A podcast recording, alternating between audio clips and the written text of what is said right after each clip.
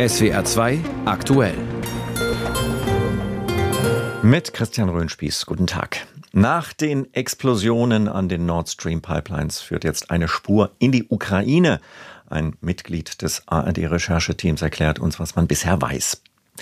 Außenministerin Baerbock ist im Irak. Heute besucht sie die Kurdengebiete. Unsere Korrespondentin sagt uns gleich, wie die ersten Gespräche mit der Führung dort gelaufen sind. Und zum Weltfrauentag schauen wir unter anderem auf die Situation der Frauen im Iran. Wer hat am 26. September die Nord Stream Pipelines gesprengt und wer sind die Drahtzieher? Lange gab es dazu viele Spekulationen und Schuldzuweisungen. Es hieß, Russland hätte den Anschlag in Auftrag gegeben. Ein amerikanischer Journalist hat vor kurzem behauptet, die USA seien verantwortlich. Auch die ukrainische Regierung wurde immer wieder als potenzieller Nutznießer beschuldigt, hinter den Explosionen zu stecken. Mehr als Indizien gab es aber bisher nicht. Ein Rechercheverbund aus ARD Hauptstadtstudio, dem ARD Magazin Kontraste, dem SWR und der Zeit hat jetzt herausgefunden, dass Ermittler inzwischen wissen, wie und wann der Sprengstoffanschlag vorbereitet wurde. Demnach führt tatsächlich eine Spur in die Ukraine. Michael Göttschenberg ist Teil des Rechercheteams. Herr Göttschenberg, es ist die Rede von einer gemieteten Yacht, von der aus Taucher die Sprengsätze angebracht hätten und Menschen mit gefälschten Pässen. Wo genau ist die Verbindung zur Ukraine? Ja, zunächst mal muss man wissen, es gab bereits im Herbst Hinweise von Geheimdiensten, wonach eine pro-ukrainische Gruppe für diese Zerstörung der Pipelines verantwortlich gewesen sein soll. Und es ist nicht der einzige Hinweis dieser Art geblieben. Und jetzt haben wir es halt mit äh, polizeilichen Ermittlungen zu tun, bei denen ebenfalls Spuren aufgetaucht sind, die in die Ukraine führen sollen. Eine Spur ist, dass dieses Boot, von dem Sie gesprochen haben, von einer Firma angemietet wurde, die in Polen sitzt und die zwei Ukrainern gehören soll. Jetzt gibt es also Spuren in die Ukraine. Welches Interesse könnte denn die ukrainische Regierung daran haben, Nord Stream zu zerstören, vor allem nachdem Deutschland damals bereits beschlossen hatte, kein Gas mehr aus Russland zu importieren?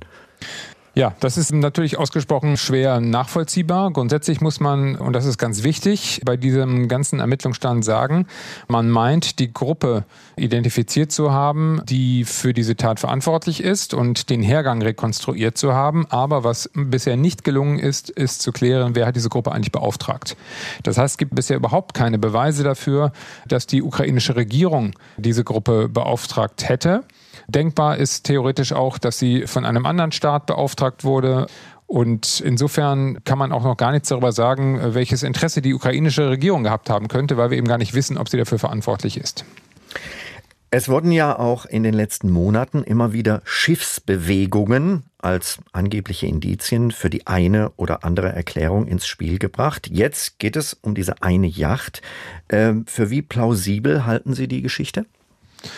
Nun, ich nehme erst einmal zur Kenntnis, was die Ermittler in Deutschland herausgefunden haben. Und so wie ich das verstanden habe, ist das auch mit Erkenntnissen in anderen Ländern abgeglichen worden.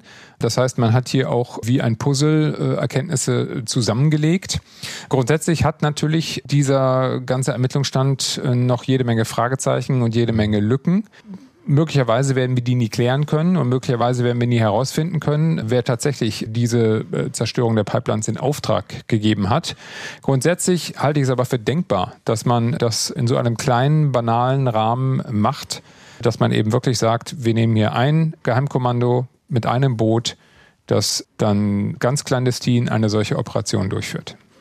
Wie sicher sind sich die Ermittler, dass das Ganze nicht vielleicht eine bewusst gelegte falsche Spur ist? Das würde zum jetzigen Zeitpunkt niemand ausschließen.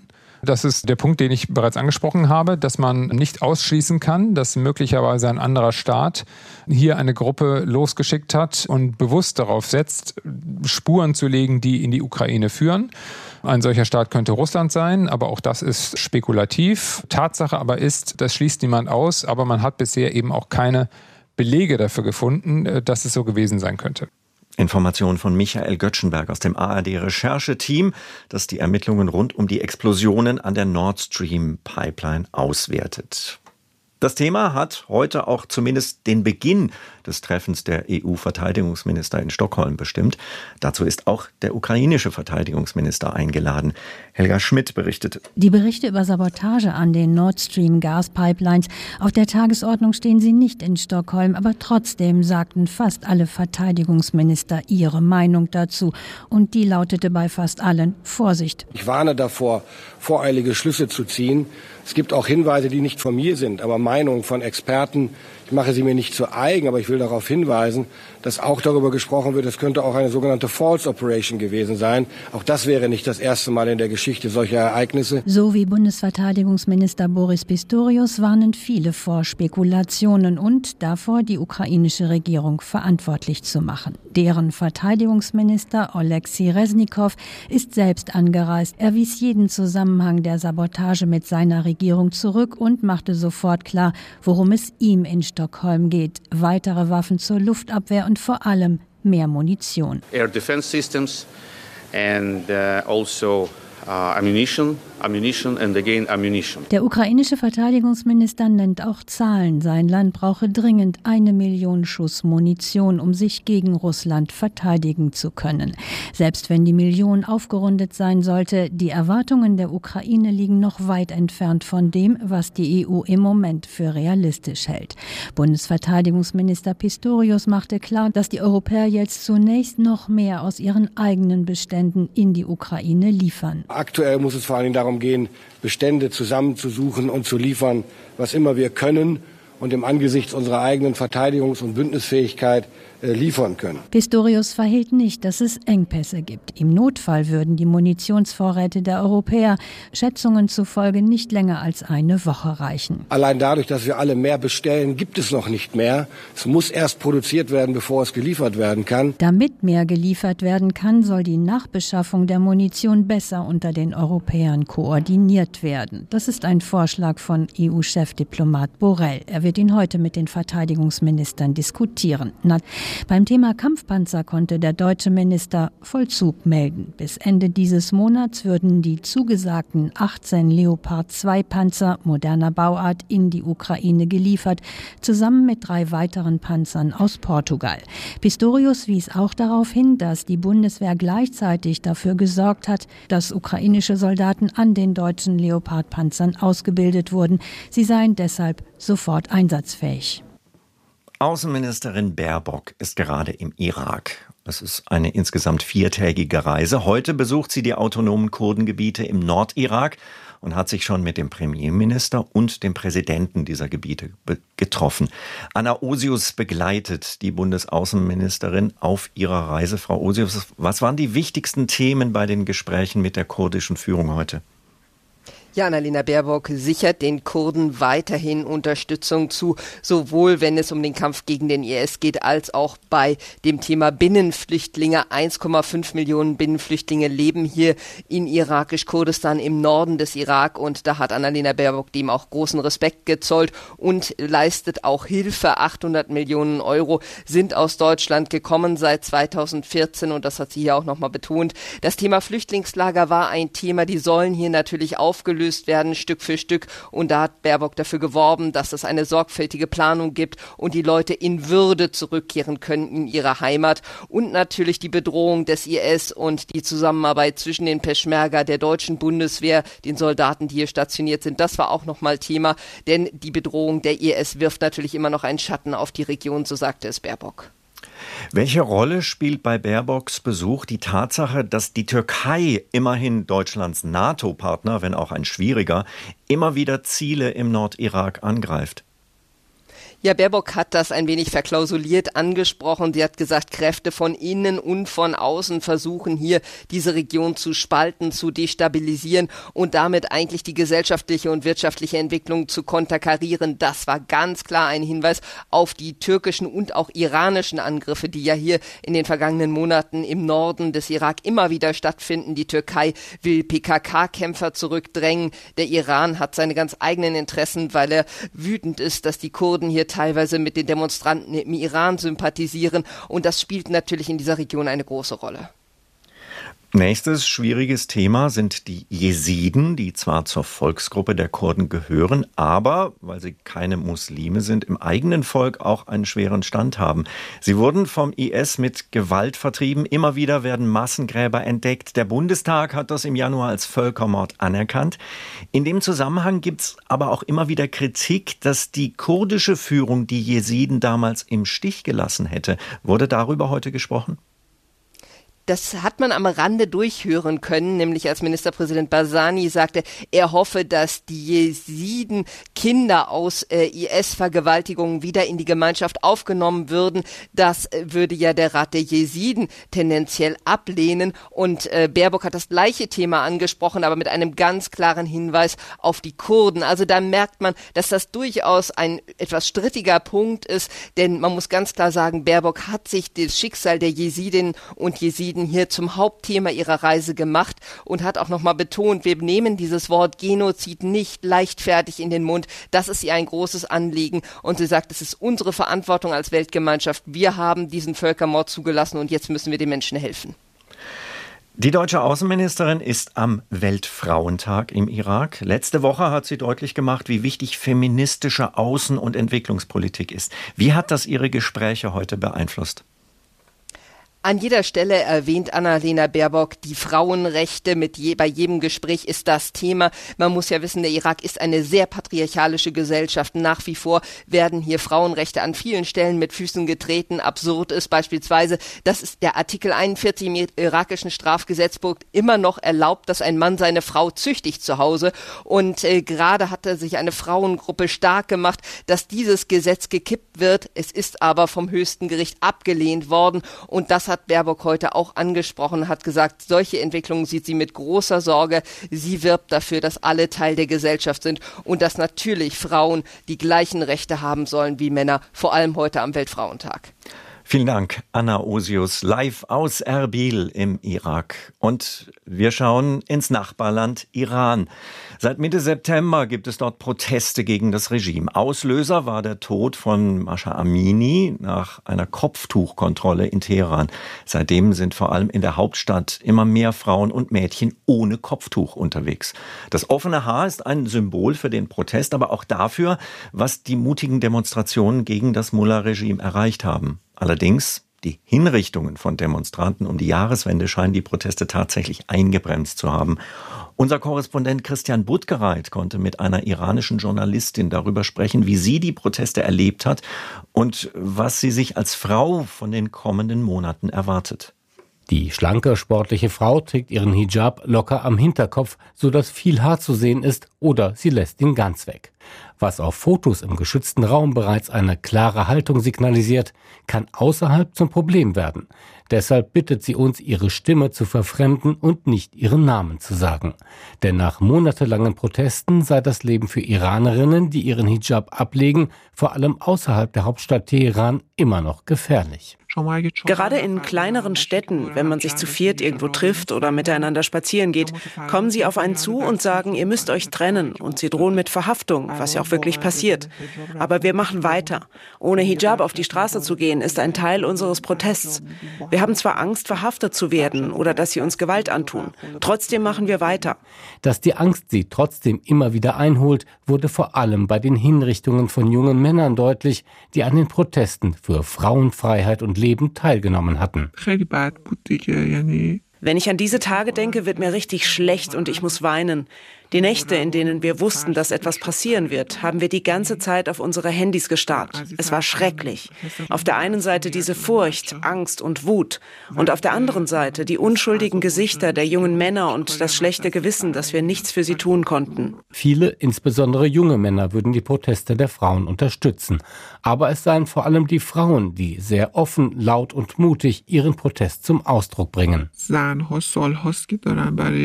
wissen alle, dass die Frauen hier hier seit Jahren für ihre Rechte kämpfen. Vom Recht auf Bildung über das Recht, ein Fußballspiel zu sehen, das Recht, ihre Kleidung auszuwählen, das Recht auf den eigenen Körper und das Recht auf Verhütung. Für all diese Rechte kämpfen wir seit Jahren. Und diese Leidenschaft, die Frauen bei den Protesten zeigen, hat direkt mit all diesem Leid und der Diskriminierung zu tun, die sie jahrelang erlebt haben. Trotzdem habe der Staat seit dem Tod von Massa Amini am 16. September vergangenen Jahres bisher nichts getan, um die Situation der Frauen zu verbessern. Ob die iranischen Frauen wohl am Todestag von Massa Amini legal ohne Hijab auf die Straße gehen können? Solange dieses Regime herrscht, können wir nicht legal ohne Hijab rausgehen. Wenn wir es jetzt tun, wird das als Verbrechen eingestuft und sie können uns deswegen verhaften. Ich weiß, dass sie gehen werden, aber ich kann mir nicht vorstellen, dass es am ersten Todestag von Mahsa schon der Fall sein wird. Es ist noch nicht die Zeit. Die Situation für Frauen im Iran ist also immer noch gefährlich, wenn sie sich nicht an die strengen Regeln des Mullah-Regimes halten wollen. Aber sie haben zumindest die Hoffnung, dass sich daran etwas ändert, wenn auch nur langsam. Ob in der Ukraine, in Syrien oder in Afghanistan. Frauen und Mädchen leiden in Kriegs- und Krisengebieten besonders schwer. Das hat auch das Internationale Komitee vom Roten Kreuz IKRK inzwischen noch stärker im Blick. Mit Mirjana Spoljaric leitet seit einigen Monaten zum ersten Mal eine Frau das IKRK. Unsere Korrespondentin Katrin Hondel konnte mit ihr über die Situation von Frauen in Konfliktregionen und ihre Arbeit sprechen. Am Genfer Hauptsitz des IKRK war die Präsidentin in den ersten Monaten ihrer Amtszeit nur selten zu sehen. Mirjana Spoljaric ist ständig unterwegs. In mehr als 100 Kriegs- und Krisengebieten ist das internationale Komitee vom Roten Kreuz aktiv. Und immer sind es die Frauen, die besonders hart von Krieg und Gewalt betroffen sind, sagt Spoljaric im Videointerview. Frauen sterben in Konfliktgebieten bei der Geburt. Frauen haben weniger Mittel, um sich bei der Flucht zu schützen Frauen, vor allem kleine Mädchen, werden schneller aus den Schulen rausgenommen. Kleine Mädchen werden in Konfliktgebieten schneller verheiratet. Sie werden zum Teil ja auch verkauft. Sexuelle Gewalt ist ein großes Problem in Konflikten und auch hier müssen wir mehr tun. Die IKRK-Präsidentin ist gerade in New York. An der Columbia University hielt sie einen Vortrag über Geschlechtergerechtigkeit und Krieg. Wie kommt es, dass die Militärs oft Zahlen über die Getöteten oder Verletzten vorlegen, aber keine verlässlichen Zahlen über Fälle sexueller Gewalt, fragte Mirjana Spoljaric da unter anderem. Als erste weibliche Präsidentin in der 160-jährigen Geschichte des IKRK habe sie eine andere Perspektive, einen spezifischen Blick auf die Frauen. Das war möglicherweise bei meinen Vorgängern nicht so stark der Fall, auch weil sie oft gar keinen Zugang zu den Frauen hatten. Zum Beispiel konnte ich in Mali in diesen Flüchtlingslagern mit den Frauen zusammensitzen. Und das ist den Männern natürlich oft verwehrt. Was ich natürlich auch anders wahrnehme, ist, dass ich Frauen sehe, die schwanger sind und Kinder gebären in diesen Umständen. Und weil ich selber Kinder habe, sehe ich das natürlich und kann mir dann natürlich auch anders vorstellen, wie es Frauen geht. Wie gravierend die Geschlechterungerechtigkeit gerade in humanitären Krisen ist, zeigt eine aktuelle Studie des UN-Kinderhilfswerks UNICEF. Demnach leiden weltweit mehr als eine Milliarde Frauen und Mädchen an Unterernährung. Millionen schwangere und stillende Mütter sind mangelernährt. Insgesamt sind laut UNICEF allein im Jahr 2021 126 Millionen mehr Frauen als Männer von Nahrungsmittelmangel betroffen gewesen. Als IKRK-Präsidentin muss Mirjana Spojaritsch mit allen reden, auch mit den schlimmsten Menschenrechtsverletzern und Kriegsverbrechern, eben um deren Opfern helfen zu können. Nach den Genfer Konventionen hat das IKRK das Mandat, bei internationalen bewaffneten Konflikten aktiv zu werden, unabhängig, unparteiisch und strikt neutral. Das sorgt immer wieder auch für Kritik. Ausgerechnet im größten IKRK-Einsatz aller Zeiten in der Ukraine wurden der Organisation schwere Vorwürfe gemacht. Das Rote Kreuz tue nicht genug, so die Kritik, um Zugang zu ukrainischen Kriegsgefangenen in Russland zu bekommen. Das Image des IKRK hat darunter etwas gelitten, auch wenn die Organisation nicht mehr tun kann, als an Russland zu appellieren, seiner Verpflichtung nachzukommen und dem Roten Kreuz Zugang zu gewähren. Katrin Hondel über die Präsidentin des IKRK am Weltfrauentag. Greensand, so heißt das Projekt, bei dem ab heute in der Nordsee vor Dänemark in größerem Maßstab CO2 unter dem Meeresgrund eingelagert wird. Beteiligt sind unter anderem die Unternehmen Ineos und Wintershaldea. In Belgien eingefangenes und per Schiff transportiertes CO2 soll dabei in einem alten Ölfeld eingelagert werden. Das Ganze ist mit Blick auf den Klimaschutz auch über die dänischen Grenzen hinaus relevant, unter anderem auch für Deutschland. SWR-Umweltredakteur Werner Eckert erklärt das Prinzip. Klimagas einfangen und wegsperren, das ist die einfache Übersetzung von Carbon Capture and Storage, CCS. Befürworter sagen, der Kohlenstoff, den wir als Kohle, Öl und Gas verbrennen, den holen wir doch auch aus der Erde raus. Da sollten wir das Kohlendioxid CO2 auch wieder reintun und eben nicht in die Atmosphäre entlassen, wo es die menschengemachte Klimakrise auslöst. Am einfachsten ist es, das Gas da abzufangen, wo es konzentriert entsteht, also in den Schloten von Kraftwerken oder eben, wenn aus Erdgas wie in Norwegen geplant Wasserstoff hergestellt werden soll. Dann kann man das CO2 komprimieren komprimieren und zum Beispiel in alte Gaslagerstätten reinpressen. Mit der Zeit wird es dann dort karbonisiert und damit fest gebunden. Die Technik ist energieaufwendig und teuer. Aber ohne CCS sind weder die deutschen noch die weltweiten Klimaziele zu erreichen. Das geht aus dem Koalitionsvertrag der Ampel und dem Bericht des Weltklimarates hervor. Allerdings gibt es Sorgen und Ängste. Politisch relevant war immer die Überlegung, dass die Debatte um CCS eine Entschuldigung dafür sein könnte, echten Klimaschutz zu unterlassen, das heißt den Ausstieg aus den fossilen Energien zu verhindern. Der Grüne Michael Plus, selbst Abgeordneter im Europäischen Parlament, hat diese Haltung bei Kollegen beobachtet. Ja, manche Abgeordnete, die benutzen diese CCS-Technologie als Alibi, damit keine echten CO2-Reduktionen in anderen Bereichen passieren müssen. Das wäre auch nach Ansicht von Wissenschaftlern fatal, denn Klimaschutz braucht beides und zwar massiv, sowohl eine konsequente Energiewende als auch die CO2-Speicherung. Der Atmosphärenforscher Professor Markus Rex bringt das auf den Punkt. Wenn wir uns von dieser Technologie verabschieden, dann müssen wir uns ehrlich machen. Dann geben wir gleichzeitig unsere Klimaziele auf. Dann geben wir auf, die Erderwärmung auf deutlich unter zwei Grad Celsius zu begrenzen. In Deutschland haben vor allem Ängste um die Sicherheit die praktische Anwendung von CCS verhindert. Im brandenburgischen Ketzin wurde allerdings ein wissenschaftliches Pilotprojekt umgesetzt. Forscher sagen, die Technik ist durchaus beherrschbar. Es wird aber dauern, ehe man da im großen Stil Lösungen hat. Ein Selbstläufer wird die Speicherung von CO2 auch deshalb noch nicht. Das alles ist zudem teuer, deshalb sind eben auch erneuerbare Energien heute meist die günstigere, ökonomischere Lösung. Und es müssen Haftungsfragen beantwortet werden. Im Zweifel ist nämlich bislang nicht die Firma verantwortlich, die das CO2 erzeugt hat, sondern der Staat, in dessen Hoheitsgebiet die Lagerstätte liegt. SWR 2 aktuell. Am Weltfrauentag haben viele Familien und damit viele Mütter einiges umorganisieren müssen.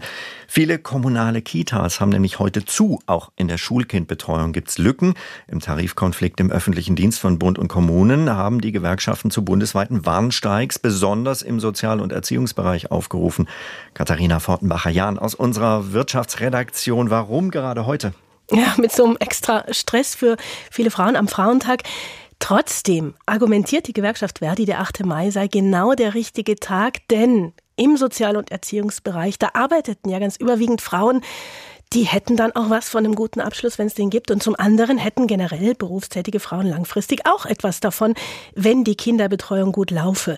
Hanna Binder, die baden-württembergische Verdi-Landesvize, sagt, diese Tarifrunde sei auch eine Tarifrunde der Frauen. Von den Arbeitgebern im öffentlichen Dienst dagegen kommt genau die Kritik. Hier werde Tarifpolitik auf Kosten der Eltern und jungen Familien ausgetragen. Wie ist das einzuordnen?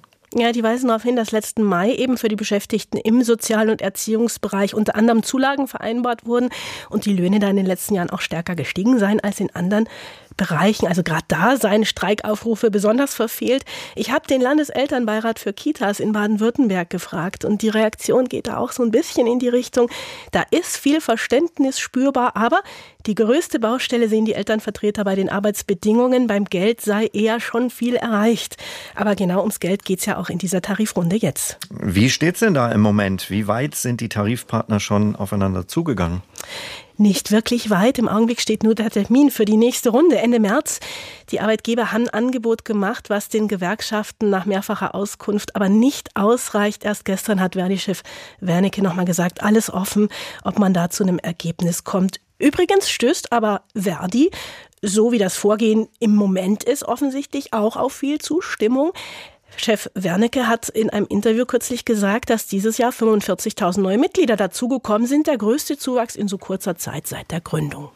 Schauen wir zum Schluss an die Börse. Gestern Nachmittag ist der DAX plötzlich ins Minus gerutscht. US-Notenbankchef Paul hatte einen doch wieder größeren Zinsschritt nach oben angedeutet. Wie sieht es heute aus? Ja, zuerst ist der DAX sehr vorsichtig gestartet, auch mit einem Minus, hat sich aber inzwischen berappelt. Man spürt aber schon, dass die Anleger vorsichtig bleiben. Zinserhöhungen machen einfach Anlagen am Aktienmarkt unattraktiver. Da ist man dann etwas zurückhaltender. Im Moment der DAX 15.590 Punkte, ein leichtes Plus von 0,2 Prozent. Vielen Dank, Katharina Fortenbacher-Jahn aus der SWR Wirtschaftsredaktion.